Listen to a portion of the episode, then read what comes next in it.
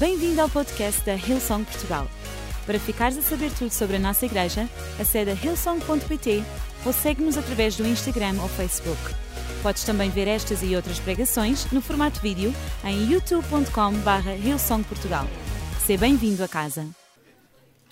O título da minha mensagem hoje é Imaginem a ceia do Senhor, o poder de discernir o corpo.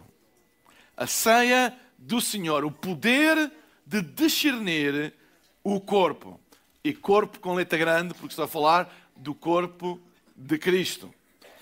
Eu queria ler uh, primeiro uma passagem, depois irei ler outra passagem também uh, de base, além de mencionar outras passagens. A primeira passagem de base que eu quero ler está em Lucas, no capítulo 22, no versículo 14 a 20.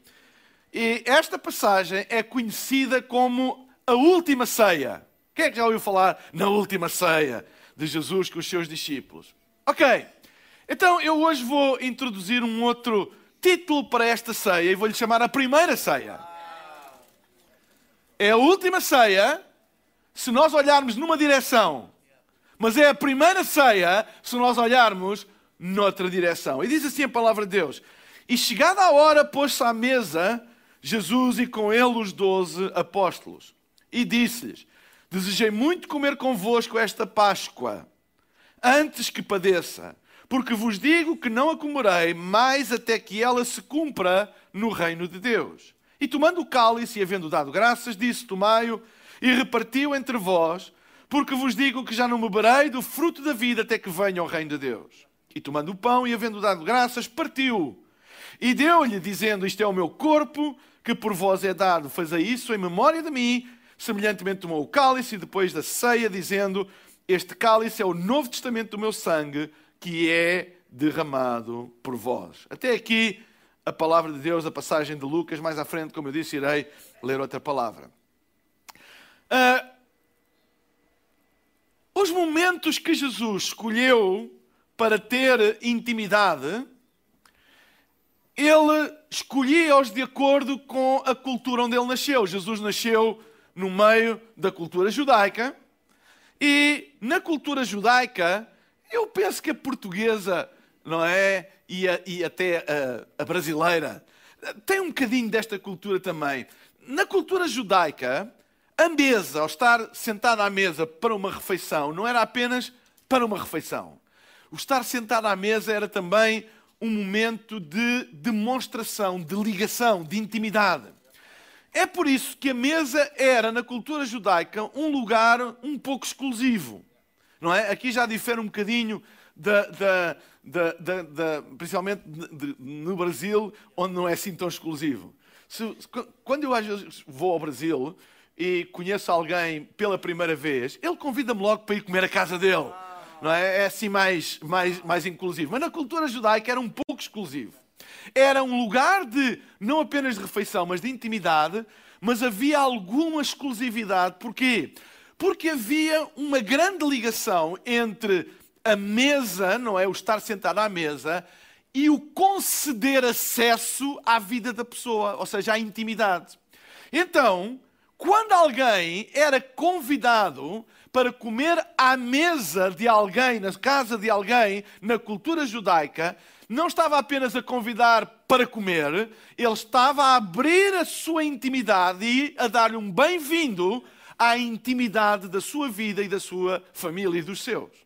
Ou seja, quando alguém era convidado para sentar à mesa na casa de um, de um judeu, era um convite não apenas para comer, mas era um convite para entrar na intimidade dessa pessoa e dessa família. Ok?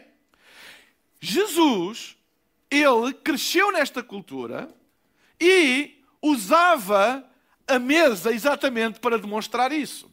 O problema é que, aos olhos dos religiosos da altura, foi por isso que ele foi muito criticado, porque a Bíblia diz que Jesus comia e bebia com os pecadores.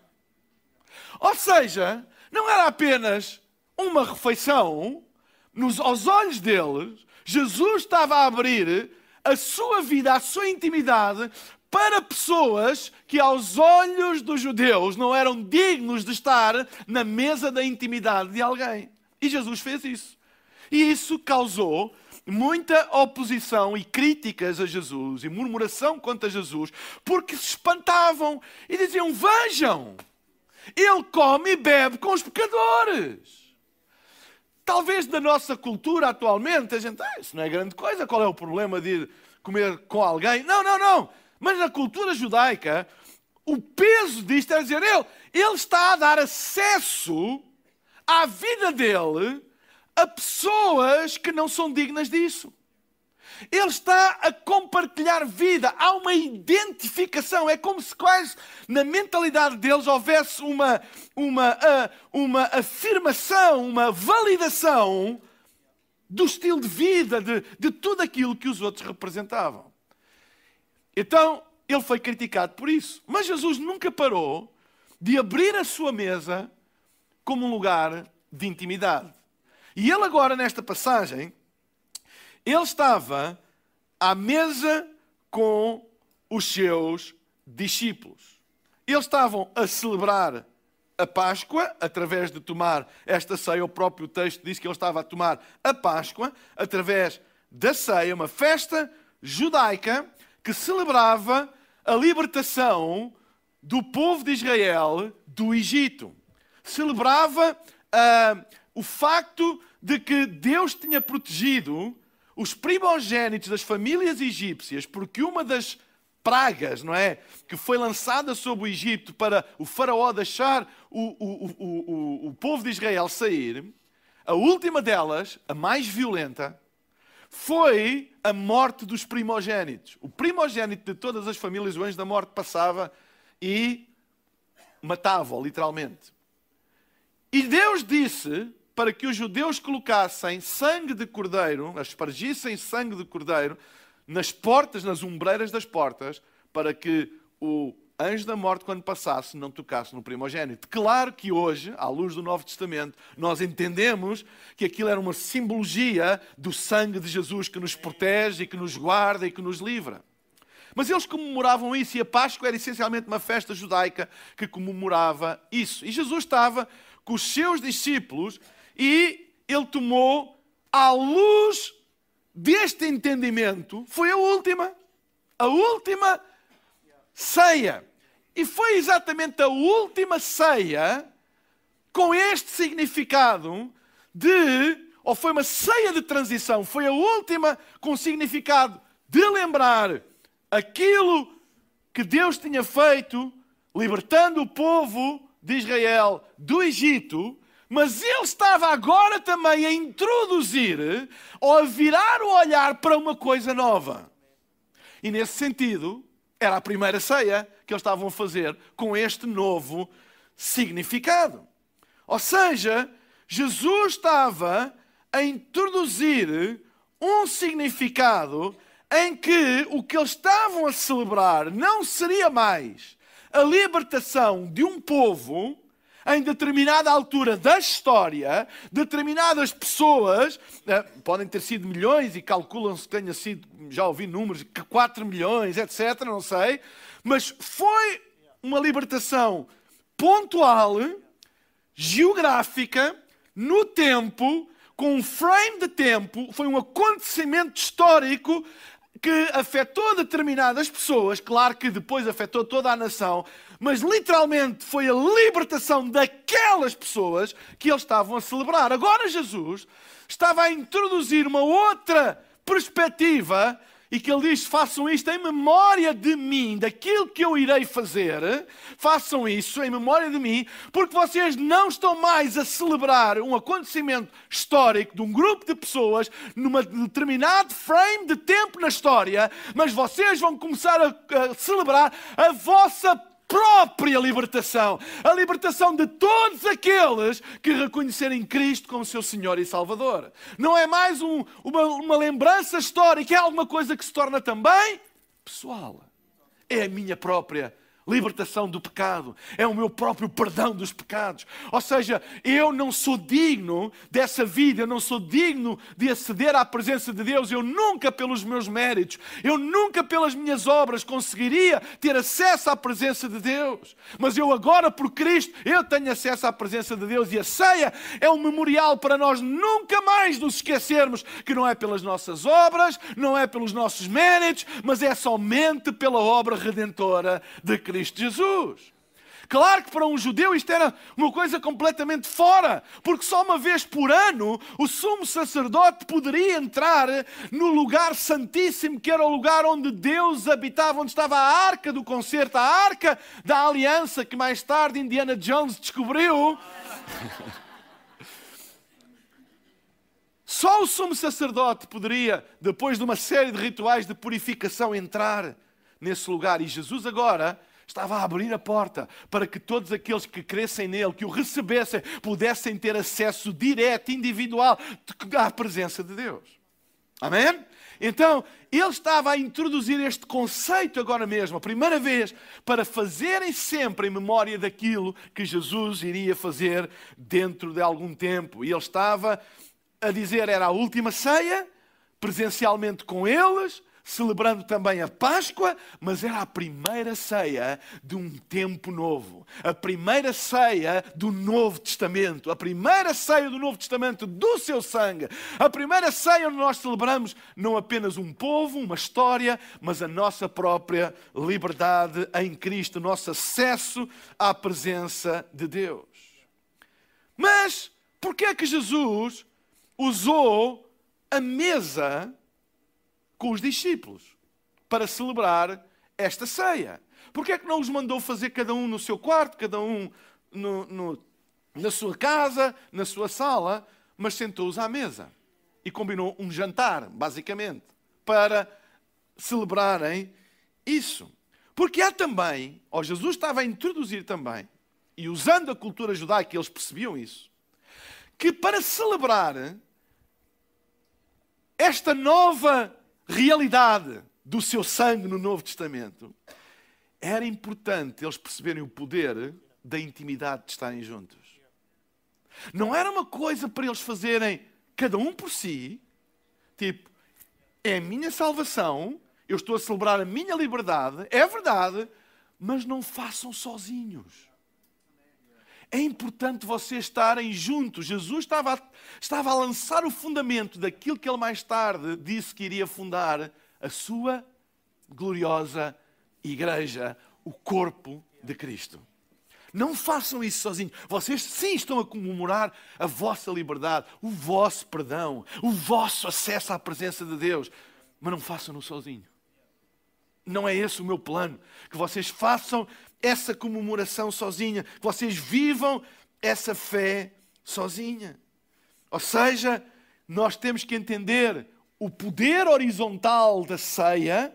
Eu sem ele não consigo, pelas minhas obras não chego lá, eu não tenho acesso pelos meus méritos à presença de Deus.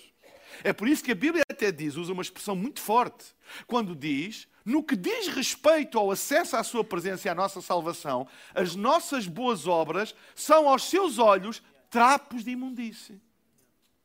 Ele não está a desvalorizar as nossas boas obras e a dizer que boas obras são trapos de imundície. Não, não, não. Boas obras não são trapos de imundície. Mas quem usa boas obras para ganhar acesso à salvação, o valor que elas têm de redenção é como trapo de imundície, ou seja, valor zero. Vocês estão entendendo o que eu estou a dizer? Então, Jesus está a estabelecer a base para os discípulos poderem entender o que é que vai acontecer. Ou seja, não é apenas horizontal, mas é também uma celebração, eh, desculpem, vertical, mas é também uma celebração horizontal que nós somos um corpo, corpo, não somos membros isolados e que a igreja de Cristo que ele estava prestes a fundar é essa mesa de intimidade, é esse lugar onde até os pecadores têm acesso. E ele, pela própria vida, deu o exemplo. Eles têm acesso também à intimidade com Deus. Há perdão para todos, há liberdade para todos. O sangue de Jesus cobre toda a multidão de pecados. Não há ninguém que esteja fora do alcance da obra redentora de Cristo. É por isso que a mesa é um lugar de inclusão. E Jesus começa a celebrar a ceia com eles. E a primeira coisa que ele faz, ele vai usar dois símbolos, que é o pão e o vinho, que nós hoje já tomamos. E a primeira coisa que ele faz no versículo 19, ele diz: E tomando o pão, diz, diz, diz o Evangelho, e tomando Jesus o pão, havendo dado graças, partiu e deu-lhe, dizendo: Isto é o meu corpo, que por vós é dado, fazei isto em memória de mim. Ou seja, ele agarrou no pão, deu, deu graças a Deus pelo pão, partiu o pão, distribuiu o pão e disse: Isto é o meu corpo. E a minha pergunta é: isto o quê? O que é que ele estava a referir? Alguém sabe? Isto é o meu corpo. O pão, mas não é o pão inteiro. É o pão partido. Pão inteiro não é corpo. Pão partido é que é o corpo de Cristo. Ele tomou o pão, deu graças, partiu e distribuiu por todos e disse: Isto é o meu corpo. Sabem, nós temos a boa tradição, não é? Acho que até uma música que fala, uh, não sei que já, não sei, acho que é da Amália, que fala acerca da, da, da de, de, pão na mesa, não é? Pão e vinho sobre a mesa. Não é assim uma coisa igual?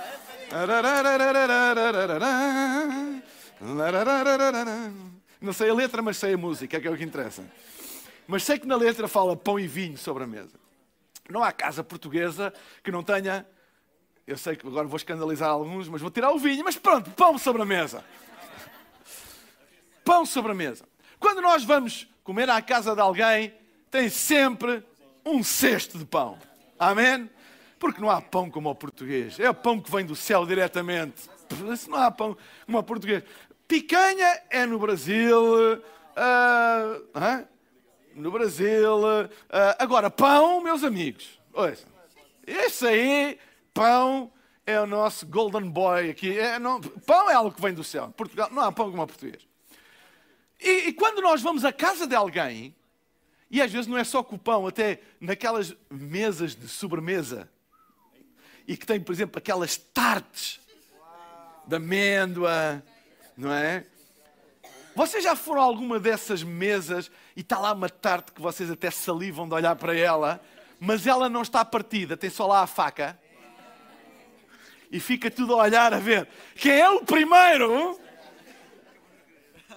Ou se estamos à casa de alguém, o que é que nós fazemos? Se o pão não está partido, se o bolo não está partido, a gente aguarda, a não ser que alguém seja atrevido demais, mas aguarda respeitosamente que o dono da casa parta. Porquê? Se nós chegarmos à casa de alguém, sentarmos à mesa e o pão tiver partido, o que é que isso significa? Qual é o sinal que estão a dar? Que nós podemos comer porque está partido, é porque é para todos. E esse é o símbolo de estar partido. Qualquer coisa que esteja partida e fatiada é um sinal para todos os que estão à mesa que aquilo não é exclusivo de ninguém. É para todos. Porque quando vem inteiro, a gente aguarda por instruções, porque a gente não sabe. Mas quando vem partido, é o sinal que é dado que aquilo não é exclusivo de uma pessoa, que aquilo não é exclusivo de duas pessoas, que aquilo não é para o A, C, Y e H, mas é para todas as letras do abecedário, para todo aquele que estiver à mesa possa comer. Ora, Jesus, quando ele partiu o pão, ele disse: Isto é o meu corpo. Não é pão individual, é pão partido, é pão para todos. Amém? Naquela coisa, ah, eu tenho a minha fé, eu acredito em Jesus à minha maneira, eu tenho uma relação pessoal com Deus. O pão é só para mim. Eu não preciso de igreja, eu não preciso de partir o pão, eu não preciso de ir à igreja, eu não preciso estar com outros, porque o pão é só para mim. É a minha relação com Deus. Não podia estar mais errado acerca dos fundamentos da igreja, porque Ele chamou corpo ao pão que é partido. É quando é para todos. É por isso que na casa de Deus não pode haver exclusividade. Dizer, tu não podes, tu podes, tu não podes, tu podes. Porque o pão foi partido. E se é partido, é um sinal dos céus que é para todo o mundo, que é para todas as pessoas que venham à mesa e possam comer desse pão. Só se parte aquilo que se pretende partilhar. Amém? E eu oro a Deus para que a nossa igreja tenha sempre pão, mas partido para todos. Não queremos um pão inteiro só para nós, um pão só para aqueles que nós achamos que devem, mas é um pão partido para todas as pessoas. Há pessoas que dizem assim: Ah, pastor, igreja não é edifício. E é verdade, igreja não é edifício. Pastor, igreja não é organização ou estrutura. Isso não é igreja. E tem razão, não é? Isso não é igreja. E depois rematam normalmente com esta frase: Eu sou igreja. Mas eu quero dizer: Não, não és. Eu não sou igreja. Não, não és. Olha o que a Bíblia diz em Mateus, no capítulo 18, versículo 20: Não és, porque não há igreja sem partilha. Olha o que a Bíblia diz em Mateus 18, 20 maior parte de vocês conhece este versículo. E diz: Porque onde estiverem dois ou três reunidos em meu nome, aí estou eu no meio deles. Este versículo, às vezes nós passamos por ele assim, a correr. Mas este versículo é dos versículos mais poderosos e mais chocantes para a cultura judaica da altura. Porque Jesus está a dizer: onde estiverem dois ou três reunidos em meu nome, aí estou eu no meio deles. Ou seja, ele está a afirmar a sua divindade. E a Bíblia diz que Jesus é 100% homem e 100% Deus. Nele habita a plenitude da divindade. O que é que isto quer dizer? Que não há nenhum atributo divino que não esteja em Jesus também. Como a omnipresença. A omnipresença é um atributo exclusivo da divindade e que habita em Jesus. Ele está em todo lugar em todo o tempo, ao mesmo tempo. É uma omnipresença no tempo, ou seja, ele está em todo o tempo, passado, presente e futuro ao mesmo tempo, porque para ele não há passado, presente e futuro. E está em todo lugar, geograficamente, ao mesmo tempo. É por isso que o salmista diz: Para onde irei, para onde fugirei da tua presença? Ele está em todo lugar, é impossível. Ele está em todo lugar. Ora, se Jesus é 100% homem, 100% Deus, porque é que ele está a dizer que, que ele vai estar onde estiverem dois ou três? Isto parece quase uma redundância. É, onde estiverem dois ou três, onde não estiver nenhum, ele está lá. Porque ele é omnipresente. Então, é evidente. Agora, deixa-me chamar a atenção numa coisa para vocês.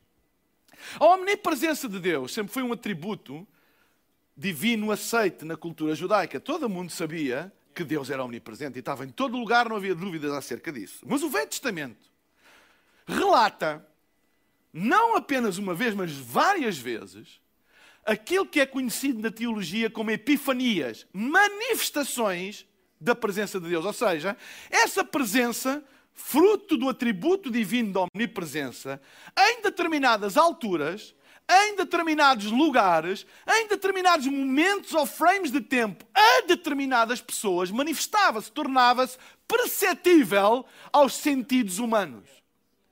E é isso a Bíblia, que, que a Bíblia relata, a isso a teologia chama de epifanias. Aparições ou manifestações da presença de Deus. Um exemplo muito que todo mundo conhece é de Moisés e a sarça ardente, o arbusto ardente. Sabem? Deus sempre esteve naquele lugar. E Moisés já tinha passado ali centenas de vezes. Mas naquele dia, àquela hora específica, para aquela pessoa específica, aquele arbusto começou a arder e a falar. Algo normalíssimo que a gente passa na rua e, e vê arbustos a arder e a falar connosco. Naquela altura, naquele momento, aquele arbusto começou a arder, não se consumiu e uma voz saiu dali naquele momento. A partir daí não há mais nenhuma, não havia peregrinações ao arbusto, a espera, vamos agora orar para que o arbusto fale. Não, não. As epifanias eram atos soberanos de Deus mistérios de Deus que Deus resolvia naquele tempo, àquela hora, naquele lugar, àquela pessoa, manifestar de alguma maneira, de uma maneira visível, perceptível ao homem, a sua presença. Não que ele não estivesse já lá, mas nunca tinha manifestado, nunca tinha feito esta epifania, esta aparição. E quando se fala em aparição, é alguma coisa que é perceptível. Nós, nós percebemos que ele está. Percebemos que há uma presença. Vocês estão a entender? Então, no Velho Testamento, na cultura judaica, eles sabiam que isto podia acontecer, mas era um ato exclusivo da soberania de Deus. Era impossível fazer alguma coisa, eles não podiam fazer, olha, vamos fazer uma reunião para ver se há uma epifania. Vamos fazer um jejum para haver uma epifania. Nada! Eles sabiam que era um ato da soberania de Deus. Deus entendia em determinada altura, em determinado lugar, para determinada pessoa. Ninguém sabia, ninguém sonhava, ninguém. Era impossível. Era um ato de soberania de Deus e eles sabiam e aceitavam isso. Deus é omnipresente e de vez em quando ele entende manifestar essa presença em determinado lugar, a determinada pessoa, em determinado frame de tempo, espaço de tempo. Era aceito. Ora, o que Jesus está a dizer aqui é: onde estiverem dois ou três reunidos em meu nome, eu vou manifestar a minha presença. Ele está a fazer uma mudança de paradigma. Uma epifania uma demonstração, uma manifestação da presença divina vai deixar de ser um ato de soberania divina e vai passar a ser uma aliança. Eu assumo um compromisso que vou manifestar a minha presença sempre que dois ou três estiverem reunidos em meu nome. Vocês não precisam de pedir, vocês não precisam de esperar. É uma aliança. Se estiverem reunidos em meu nome, aquilo que antes era um ato da soberania divina, arbitrário aos nossos olhos, imprevisível, passa a ser um compromisso, um contrato, uma aliança. Onde estiverem, eu vou manifestar a minha presença. Isto para um judeu era. What? Agora reparem, qual é a condição desta aliança. Onde estiverem dois ou três reunidos em meu nome. Não é dois ou três, ponto. Não é dois ou três a cantar corinhos. Não é dois ou três com uma viola, não é dois ou três a comer hambúrgueres, não é dois ou três, não, é dois ou três reunidos em meu nome. Ou seja, quando o objetivo de estarem reunidos, central, o objetivo central, sou eu. Quando vocês se reunirem e o objetivo é estarem comigo, eu tenho este compromisso com vocês. Se vocês fizerem isso, eu vou manifestar a minha presença. Agora ele usa dois ou três. E o número dois e o número três não são escolhidos inocentemente. Normalmente, nem sempre, mas normalmente, Números na Bíblia têm um grande significado. Existe até uma disciplina que estuda numerologia bíblica. Eles têm um significado. O número 6, por exemplo, é o número do homem. Daí o número de, da besta ser 666. O número de Deus é o 7, onde o dia que Deus descansou. O número do homem é o 6, o dia em que o homem foi criado. Ou seja, há uma série. Ora, dois ou três, por que é que ele não colocou um ou dois? E colocou dois ou três. Há uma razão para isso. Porque um é o único número de todo o nosso uh, sistema numérico, é o único número singular. Todos os outros são plurais. Dois, três, quatro, cinco, seis. O que é que ele está a fazer? Ele exclui deste compromisso, ele exclui o um e põe dois ou três. Porque sendo dois ou três, a partir daí são todos, porque é plural. Ele exclui o isolamento. Ele exclui o eu sozinho. Ele exclui o um e diz: O meu compromisso não é contigo, é convosco. Entendem? E quando ele celebra a ceia, ele está a dizer, ele está a selar este compromisso. É onde estiverem dois ou três. Então, não há manifestação, não há compromisso. Pode haver manifestação, mas não vem de uma aliança na individualidade. Ah, eu tenho a minha fé, eu não preciso de ninguém. Ah, eu tenho a minha fé, eu não preciso de uma igreja. Ah, eu tenho a minha fé, eu não preciso de ter relacionamento com ninguém. Isso não é verdade. Deus não tem nenhum compromisso de aliança em manifestar a sua presença no um, mas no dois e no três. Porque é um compromisso. É por isso que Ele está aqui. Ele está aqui não é porque eu estou cá, é porque nós estamos cá. Amém? E eu não preciso de pedir, eu não preciso de uh, uh, jejuar, eu não preciso de clamar pela Sua presença. Eu, quando me reúno com vocês, em nome de Jesus, Ele está presente e manifesta a Sua presença. É um compromisso que Ele tem. Amém? Que Ele tem. Sabem porque é que muitas vezes nós não temos a, percepção dessa manifestação, porque nós não temos percepção do poder desta verdade. Nós não percebemos o poder que há em estarmos aqui juntos. Então, como não percebemos, ficamos cegos para a percepção do poder espiritual que há em nós estarmos juntos no seu nome. Ele manifesta a sua presença. Amém? Ele manifesta a sua presença. Então, eu não sou igreja, Tu não és igreja, nós somos igreja. Igreja somos nós. Tem que haver dois ou três. Não importa se são dois, três, dois mil, três mil, vinte mil, trinta mil, duzentos mil, trezentos mil. Não importa onde estiverem dois ou três. Eu vou manifestar a minha presença. Não importa o número, o tamanho, a dimensão. O meu compromisso é com vocês, não é contigo. É com vocês. Onde vocês estiverem juntos na mesa, eu manifesto a minha presença. É por isso que há poder quando nós celebramos a ceia, não apenas pensando no vertical, naquilo que Ele fez por nós, mas no power que há. E nós estamos a celebrar uma aliança que Ele diz: Eu vou manifestar a minha presença. Só pelo facto de vocês estarem aqui em meu nome. Vocês não precisam de pagar nada. Vocês não precisam de fazer nada. Vocês não precisam de pedir. Não precisam de reclamar. Não precisam de suplicar. É uma aliança. Basta vocês estarem, eu vou manifestar. Quando nós celebramos a ceia, é para também nós nunca nos esquecermos disso. É por isso que há poder para curar quando nós celebramos a ceia. Há poder para libertar quando nós celebramos a ceia. Há poder para ser cheio do Espírito Santo quando nós celebramos a ceia nós estamos a celebrar o poder da manifestação da Sua presença. Onde estiverem dois ou três, aí estou eu no meio deles. A celebração da ceia é um memorial da obra de Jesus por nós, é verdade. Uma lembrança para nós nunca nos esquecermos que não é pelos nossos méritos.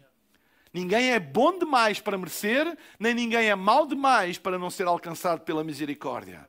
Todos nós estamos aqui, viemos de passados diferentes, histórias diferentes, mas todos fomos alcançados pela graça e todos fomos purificados e perdoados pelo sangue de Cristo Jesus. Não há aqui ninguém que tenha tido outra alternativa.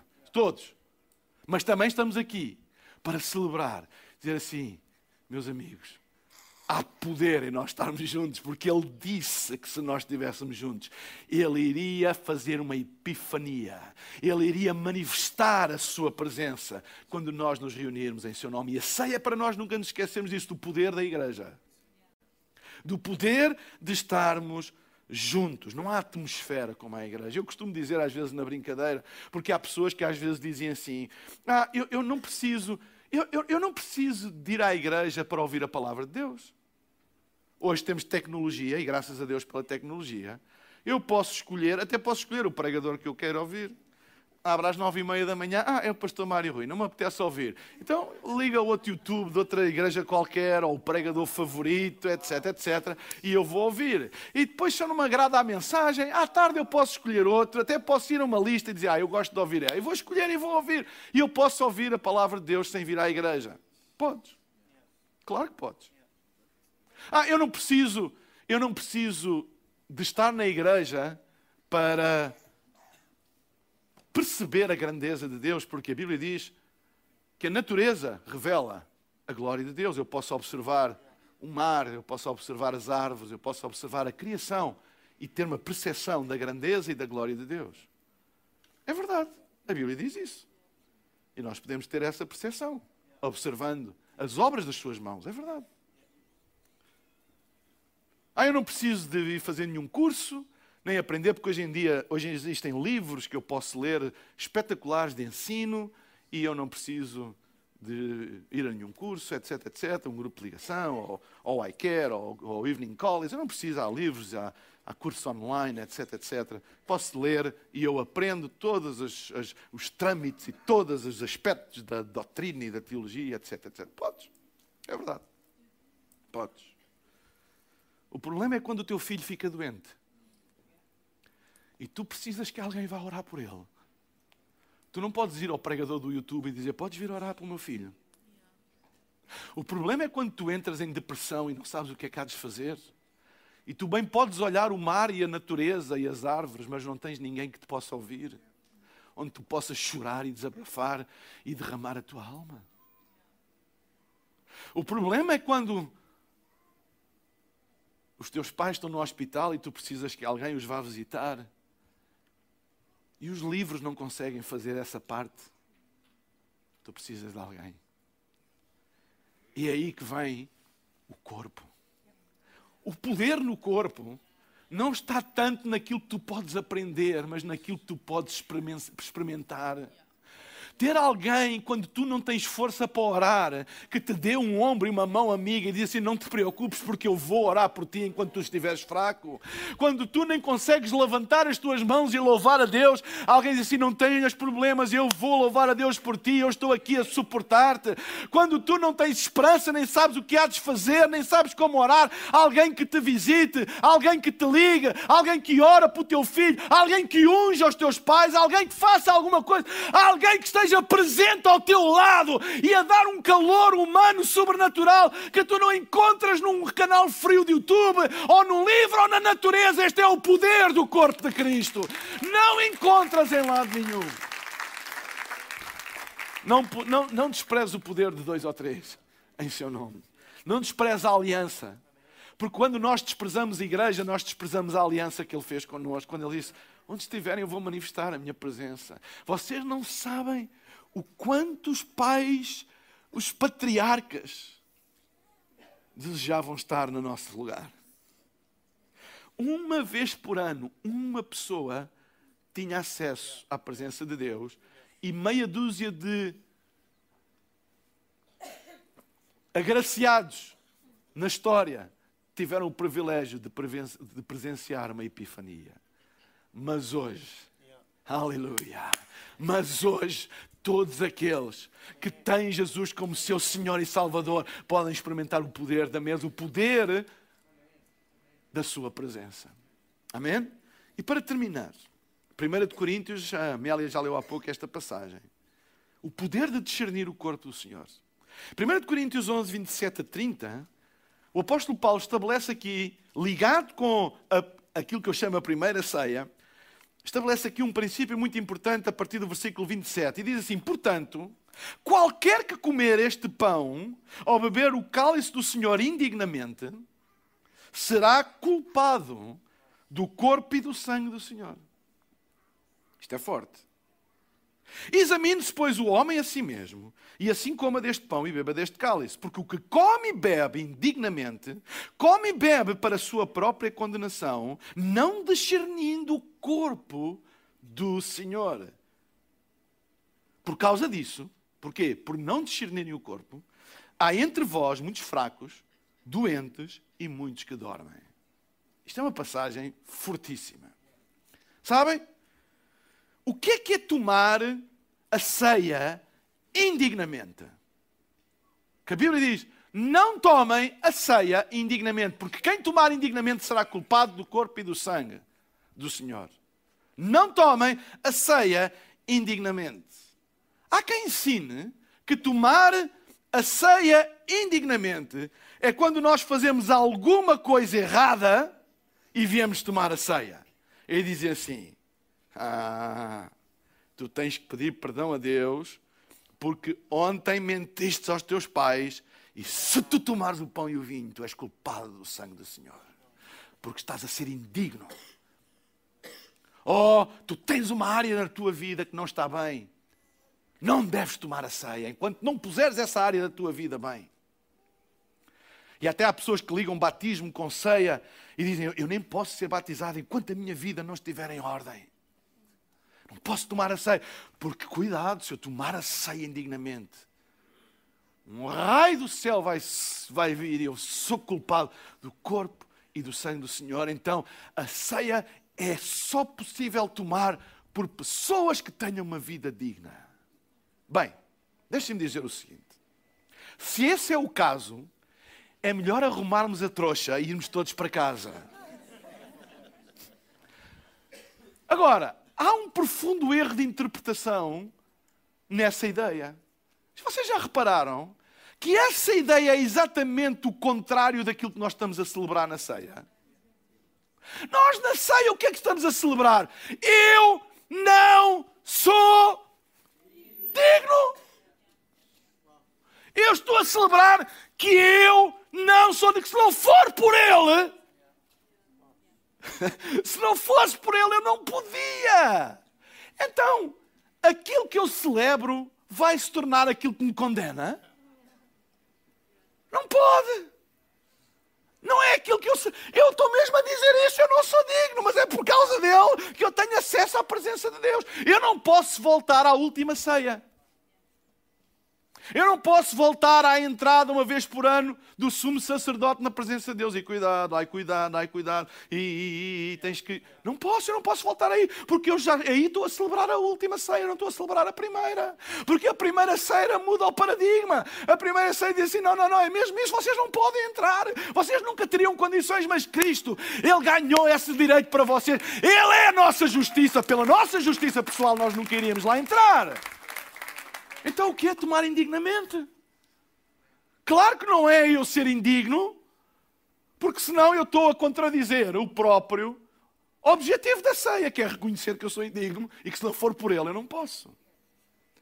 Eu gosto também da maneira como a versão livre coloca este texto e diz assim: Por isso, se alguém come deste pão e bebe deste cálice do Senhor de uma maneira indigna, não és tu que és indigno, é a maneira. E depois explica. O que é que é tomar a ceia de uma maneira indigna? O próprio texto, isto é hermenêutica, o texto interpreta-se a si mesmo, o próprio texto diz: Não discernindo o corpo do Senhor. A maneira indigna de tomar a ceia é quando nós celebramos uma coisa sem discernir o corpo do Senhor. Quando nós tomamos a ceia, celebramos a nossa salvação, celebramos que Ele fez tudo por nós, celebramos que eu não sou digno e que Ele ganhou o direito para eu entrar na presença de Deus, que eu sem Ele nada sou, que eu agora tenho acesso à presença de Deus, uh, uh, uh, porque Ele é a minha justiça, eu fui justificado, eu fui perdoado, eu sou perdoado em Cristo Jesus, essa é a minha sentença que está sobre mim, eu não sou mais condenado, eu sou perdoado, amém, aleluia, mas eu falho em não discernir o corpo. E quem falha em não discernir o corpo, diz a Bíblia, que celebra para a sua própria condenação. Celebra para a sua própria condenação. Então, o próprio texto diz que não é a pessoa que é indigna, é a maneira como ela celebra que é indigna. Celebram indignamente, tomam indignamente, porque, segundo lugar, não discernem o corpo do Senhor. Ou seja, quando eu penso que eu não preciso de ninguém, quando eu penso que eu não preciso de ter irmãos na fé, que eu não preciso de uma comunidade, que eu não preciso de igreja, que eu não preciso dos outros, que a minha fé é para eu viver sozinho, que eu sou um super espiritual isolado, que eu sou um lone ranger das coisas de Deus, que eu não preciso de prestar contas a ninguém, que eu não preciso de dar acesso à minha vida a ninguém, que eu sou uma ilha espiritual, que eu sou abençoado, acariciado por Deus numa maneira isolada. Eu estou a tomar indignamente porque eu não estou a perceber o objetivo da ceia. Eu não estou a perceber o corpo do Senhor. E o corpo do Senhor é pão partido. É unidade entre as pessoas. Quando nós não discernimos que somos um corpo, que eu não sou isolado, que eu preciso do outro, que eu preciso da igreja, que eu preciso de estar em comunhão, eu estou a tomar indignamente. E a Bíblia diz, e vai forte, é culpado do corpo e do sangue. E depois vêm as consequências. É por isso que há entre vós, por isso o quê? Por tomarem indignamente, por não discernirem o corpo, a importância de estar juntos, por causa de não discernirem isso, as consequências são há entre vocês, pessoas fracas, doença e muitos que dormem. Outras traduções dizem pessoas que morrem, coisas que morrem antes do tempo.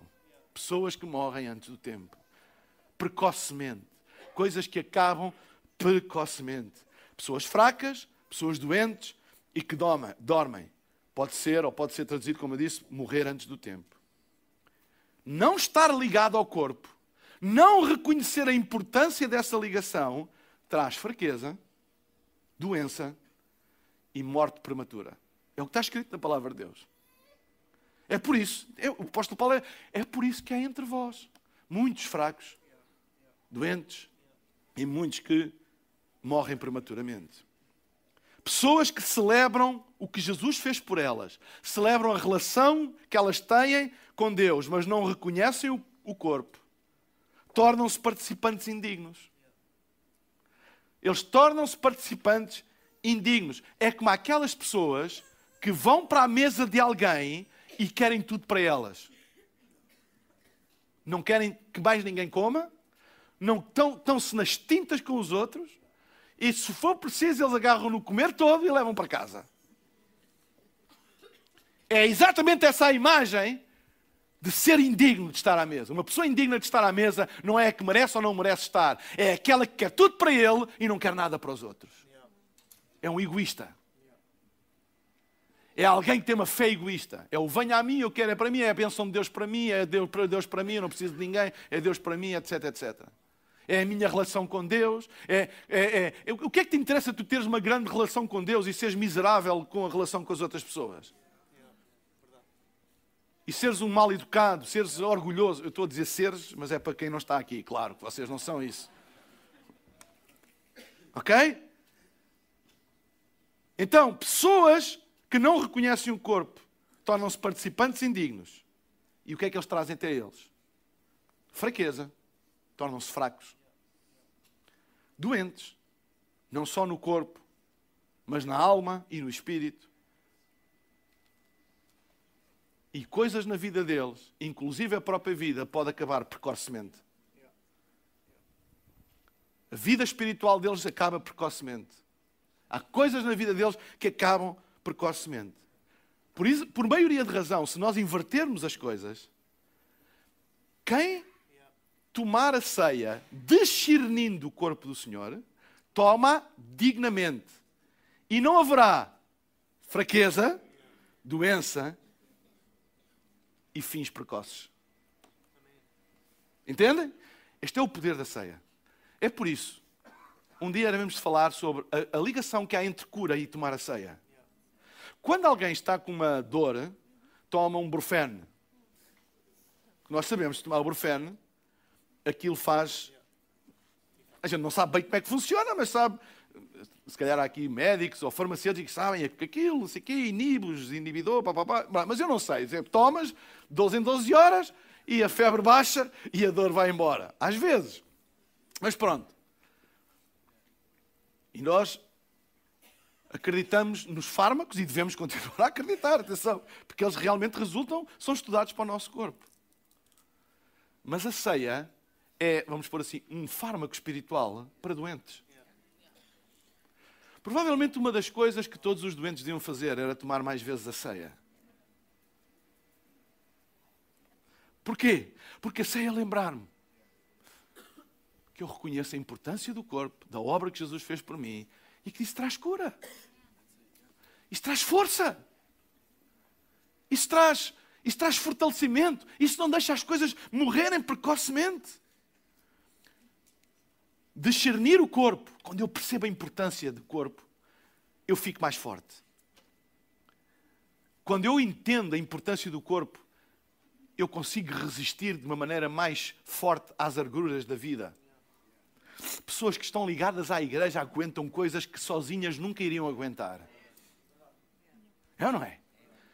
Se não fosse a igreja e a força que há na igreja, a gente não conseguir, mas porque estamos plantados na casa, nós ficamos fortes e às vezes a gente olha para trás e diz: como é que eu consegui passar esta situação?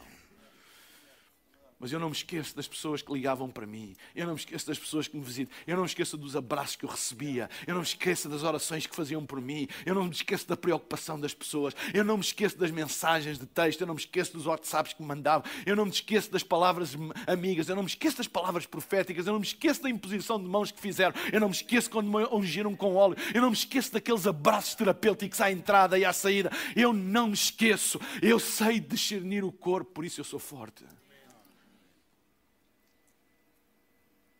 Eu não me esqueço que eu fui curado na casa de Deus. Quando a medicina já não tinha esperança, ungiram-me com óleo. Eu ainda esta semana eu recebi um testemunho de alguém que foi completamente curado de uma doença uh, que tinha sido diagnosticada, doença crónica e que desapareceu no Anointing Service completamente. Ouvi no sábado no Kingdom Builders alguém dizer disse-me, pastor, eu fui diagnosticado com esta doença, ungiram-me com óleo e ela desapareceu completamente uma doença crónica. Discernir o corpo. Eu fui ao anointing service.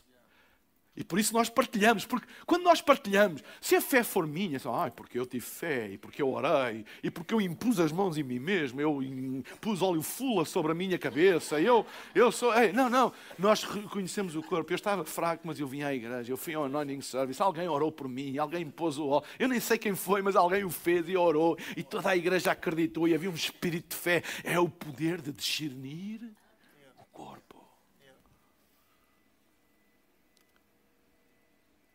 E no corpo não há morte precoce. Quantas pessoas, porque não discernem o corpo, a fé delas acaba com a existência delas e não passa para a geração seguinte? Eu não preciso de igreja. E os filhos vão crescer assim. Não passa. Morre precocemente. Salvação entrou num lar e acabou ali com a geração dele. Porquê? Porque não discerniu o poder do corpo. Ah, eu zanguei-me com o irmão, vou-me embora da igreja. Eu não preciso da igreja. Não discernes o corpo. Tu não vês que não tem a ver com ele. Não vês que tem a ver com os teus filhos e com os teus netos. Passa isso, segue em frente. Se calhar a pessoa teve um mau dia, como tu também tens e eu também tenho. Esquece e segue em frente, discerne o corpo. Eu quero longevidade. Quantas pessoas, sabem, olha, esta igreja vai fazer agora 21 anos agora em fevereiro, 21 anos. Há pessoas que estão aqui desde o início, ainda antes dela existir, nós já nos reuníamos, e há pessoas que estão aqui desde o início. Vocês pensam que eles nunca tiveram a oportunidade de ficar ofendidos e zangados? E claro que tiveram, mas discerniram o corpo. E o corpo traz longevidade. Hoje eles veem os filhos, hoje eles veem os netos aqui, e nós vimos aqui a, a Joaninha a falar, fruto da avó e do avô que estão aqui, que foram pioneiros da nossa igreja já tiveram a oportunidade, se calhar, de se sentir ofendidos, sentir, mas discerniram discernir o corpo. E o corpo traz longevidade. Agora, quando nós não discernimos, nós cortamos logo ali, as coisas morrem ali. E depois andamos aflitos, ai, meus filhos, isto, Ei, este é o poder do corpo. Então, aí as horas, meu Deus.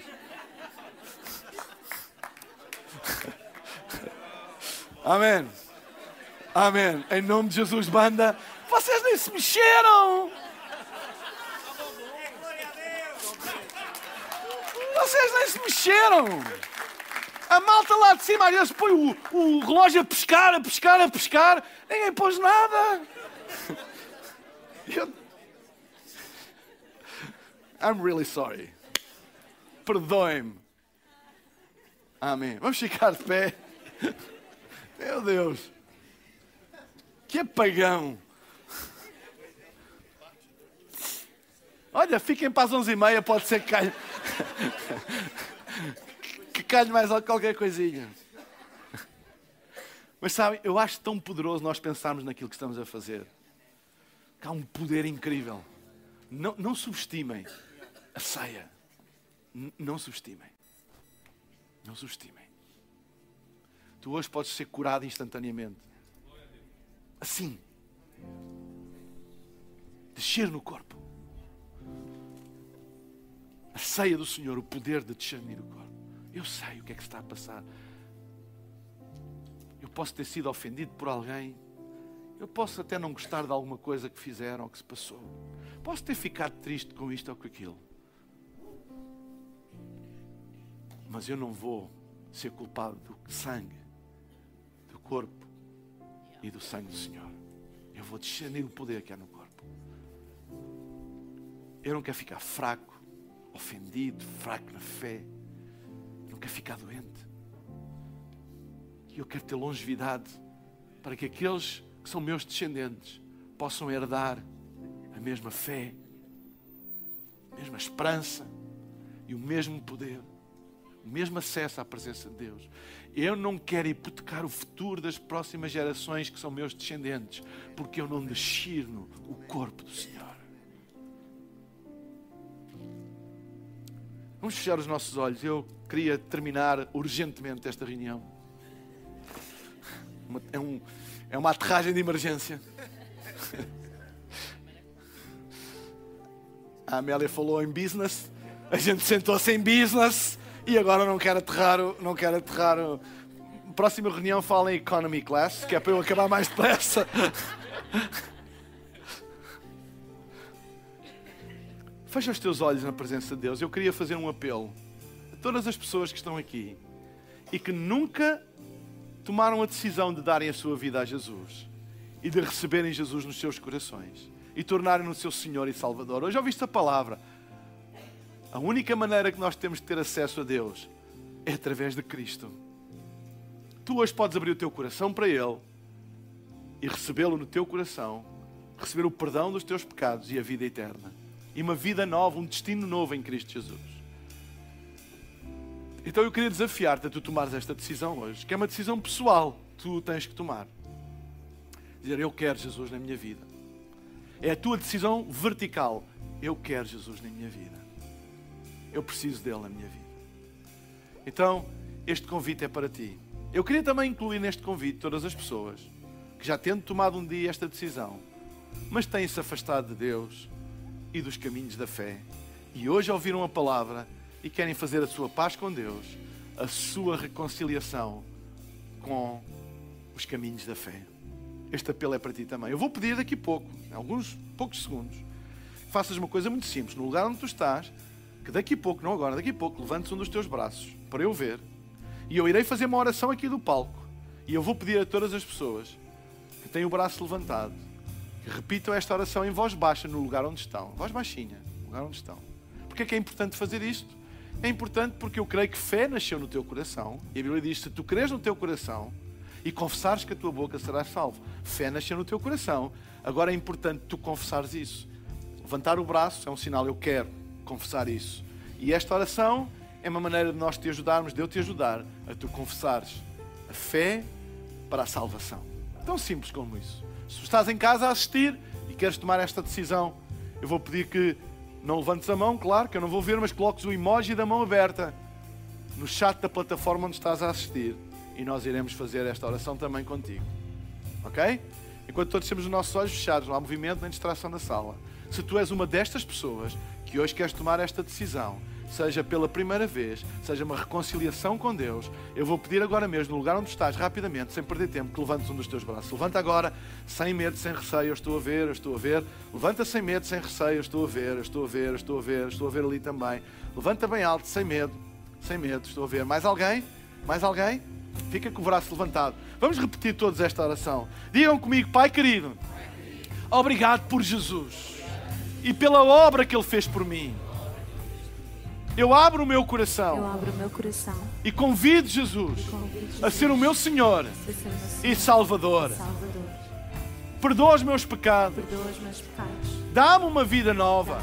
Amém e amém. Amém. Esperamos que a mensagem de hoje te tenha inspirado e encorajado. Se tomaste a decisão de seguir Jesus pela primeira vez, acede a hillsong.pt Jesus para dar o teu próximo passo. Te lembramos que podes seguir-nos no Facebook e Instagram para saber tudo o que se passa na vida da nossa igreja. O melhor ainda está por vir.